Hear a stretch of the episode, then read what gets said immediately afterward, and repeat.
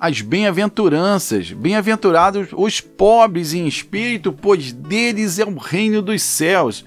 Bem, conforme prometido, no podcast anterior nós falamos sobre todas as aventuranças. Lemos a Bíblia e começamos a explicar aquele cenário do qual Jesus se encontrava. E aí, também eu prometi que eu iria fazer um podcast detalhado por cada bem-aventurança, exatamente para que possamos entender o que, que Jesus queria nos ensinar. E esse, essa primeira bem-aventurança às vezes gera uma confusão do tamanho de um bonde. Porque, primeiro, quando fala sobre pobre, existe um, um conceito entre as pessoas, eu já vi muitas pessoas falando, que elas sugerem que se você tiver dinheiro, é um grande pecado.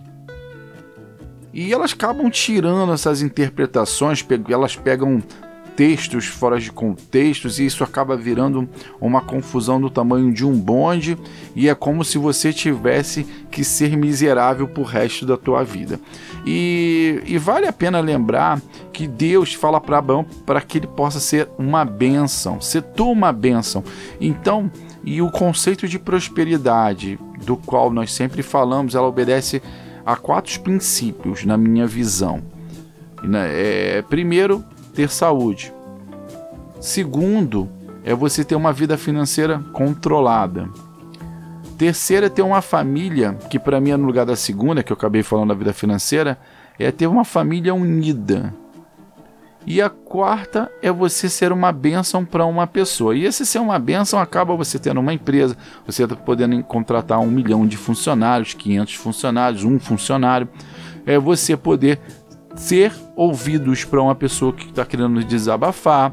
É você ser aquele amigo da, da, pessoa nos momentos mais difíceis. Às vezes você nem vai contribuir financeiramente, mas só um abraço, às vezes só atenção, você já está sendo uma bênção na vida daquela pessoa. É aquela senhora que tem que caminhar até a sua casa, uns 5 quilômetros, e você pega a bolsa e ajuda a levá-la até a porta da sua casa. Então, assim, você pode ser uma bênção. Então vamos lá. Então esses pobres em espírito, no próprio grego, a palavra pobre exatamente ela quer falar sobre pessoas com deficiências financeiras, pessoas com escassez de bens materiais. E em espírito, ela vem do grego do pneuma, porque fala vento, sopro, enfim. Então, assim, pobres em espírito. Então, ele está falando que é, uma, que é um espírito muito pobre, muito desguarnecido. E o que, que Jesus estava querendo falar com esse pobres em espírito?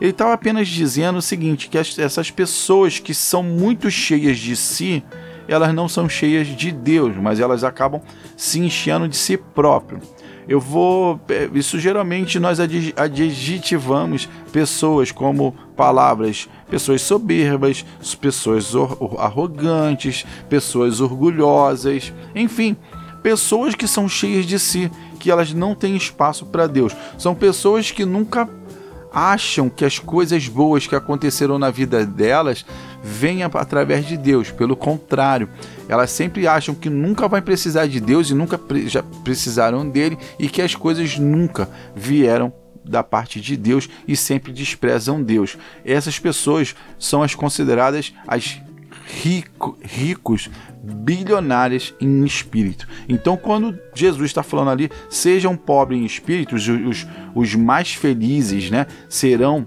os pobres em espíritos, então é, é, você precisa se esvaziar-se de si e depender mais de Deus. E como eu falei que as bem-aventuranças elas se encaixam uma na outra, depois nós vamos ver é uma bem-aventurança chamada assim: bem-aventurados os humildes, porque são aqueles que aceitam Deus em sua vida. Mas primeiro você se esvazia, depois também um conceito de chorar que você acaba se entregando, você vê a sua deficiência em Deus e depois você acaba sendo humilde para aceitar toda a boa vontade de Deus. Mas eu acabei antecipando aqui as duas bem-aventuranças, mas prometo que irei detalhar mais no, no próximo podcast cada uma delas. E e tem um outro conceito no finalzinho aqui dos bem-aventurados, pois deles é o reino dos céus. Esse reino dos céus tem dois conceitos aqui muito importantes. O primeiro é que Jesus estava ali já estava se preparando, né, para pagar um alto preço por nós, para remissão dos nossos pecados, pela nossa salvação. Esse é o primeiro ponto que nós temos que é, que ter noção. E o segundo é, é, exatamente o que nós sempre acreditamos, que é a segunda vinda dele e a Nova Jerusalém, aonde a Nova Jerusalém não haverá dor, não haverá enfermidades, não haverá infelicidade, tristezas, enfim, né? Então, o conceito do, do versículo, acho que ele está muito bem explicado. A, a parte mais que, que, gera confusão são os pobres em espírito, mas eu tenho certeza que agora você não vai ser uma pessoa soberba, nem arrogante, nem muito menos orgulhosa. E a soberba, é, eu, eu chamei a atenção da soberba agora e acabou me lembrando que a soberba, para mim, é um dos maiores pecados, porque Existem outros pecados que as pessoas colocam, exatamente na a Bíblia fala, e, e, enfim, todo mundo fala que a mentira é um pecado, é, o adultério é um pecado, o homicídio é um outro pecado, mas a soberba foi, foi, ela foi capaz de expulsar Lúcifer do reino dos céus, porque Lúcifer foi soberbo, porque ele queria ser muito mais do que Deus, e aí acabou, ele, ele e outros anjos que, ele, que Lúcifer acabou convencendo, acabaram sendo expulsos do reino dos céus e viraram anjos caídos. Por isso a expressão anjos caídos, porque eles caíram do céu e estão na terra. Então é isso. As bem-aventuranças, a primeira já está explicada.